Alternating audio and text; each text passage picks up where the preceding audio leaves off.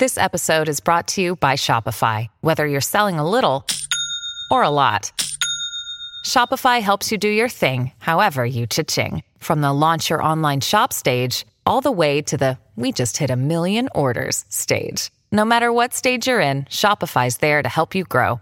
Sign up for a $1 per month trial period at shopify.com slash special offer, all lowercase. That's shopify.com slash special offer.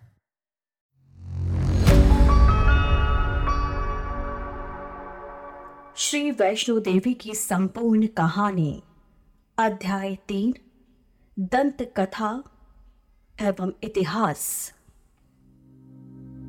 Baba Jitto व झेड़ी स्थान की कथा।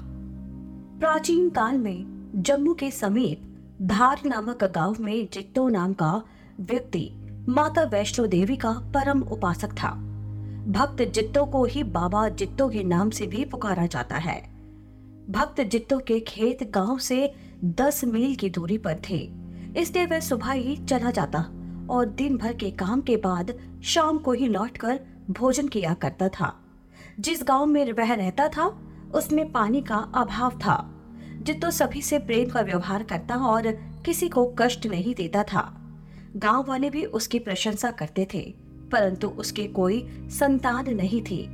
जित्तो की दृढ़ भक्ति को देखकर एक बार वैष्णो देवी ने उसे स्वप्न में दर्शन दिए और वर मांगने को कहा, जित्तो ने कहा कि मैं आपके प्रत्यक्ष दर्शन करना चाहता हूँ। माता ने इसे स्वीकार करते हुए और कुछ मांगने को कहा।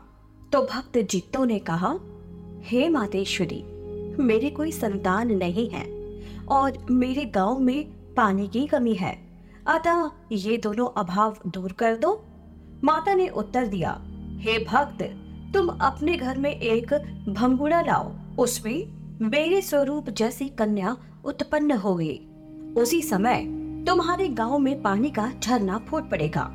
उस झरने के जल में जो स्नान करेगा, उसके सब रोग दूर होंगे। इतना कहकर माता अंतर्धान हो गई। दूसरे ही दिन जितो पालना ले आया। वह माघ शीर्ष मास की चतुर्दशी का दिन था। उस पालने में दिव्य स्वरूप की कन्या प्रकट हुई। ठीक उसी समय गाँव में झरने का जल निकला। पानी की कमी की पूर्ति देखकर ग्रामवासी सुखी हो गए। सब लोग मिलकर माता वैष्णो देवी और भक्त की जय जयकार करने लगे। धीरे धीरे जब कन्या बारह वर्ष की हो गई तो वह अपने पिता को भोजन देने को एक दो मील दूर के खेतों पर जाने लगी।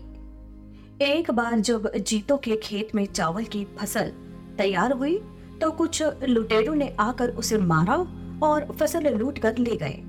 उस समय दुखी होकर जितो ने माता वैष्णो देवी को याद किया। तो माता सिंह की सवारी पर जितो को प्रत्यक्ष दर्शन देकर बोली, हे भक्त, तुमने मुझे याद किया है?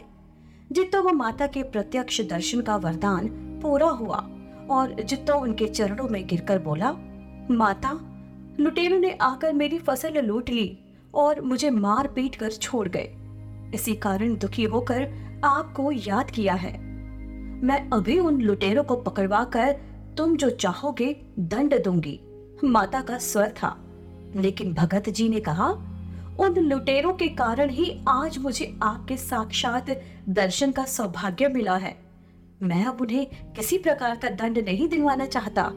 आप केवल इतना ही करें कि जो लोग मेरे चावलों को खाएँ, उनकी संतानें स्वयं ही इस स्थान पर आकर अपने दोष स्वीकार कर ले।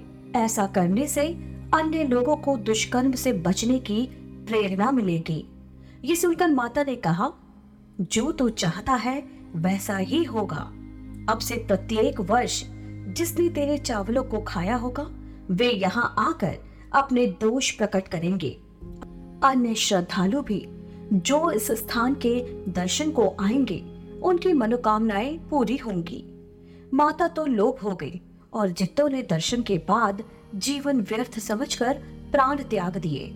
उधर जब पुत्री पिता का भोजन लेकर खेत पर गई तो पिता को मरा देखकर वियोग में उसने भी प्राण त्याग दिए। यह घटना जिस स्थान पर हुई, उसे झेड़ी कहा जाता है। अब यह स्थान जम्मू से छह कोस की दूरी पर अचामक गाँव में है। यहाँ अब प्रति वर्ष कार्तिक शुक्ल पूर्णिमा को मेला लगता है। जिन लोगों ने भक्त जीतों के चावल लूटे थे, उनकी संतानें इस स्थान पर आकर धरती पर सिर पटक पटक कर अपना दोष स्वीकार करती हैं और चावलों की खिचड़ी सब में बांटते हैं। भक्त जित्तो को बाबा जित्तो और उनकी पुत्री को बुआ बाल कन्या के नाम से याद किया जाता है। ऐसी ही इंटरेस्टिंग किताबें कुछ बेहतरीन आवाजों में।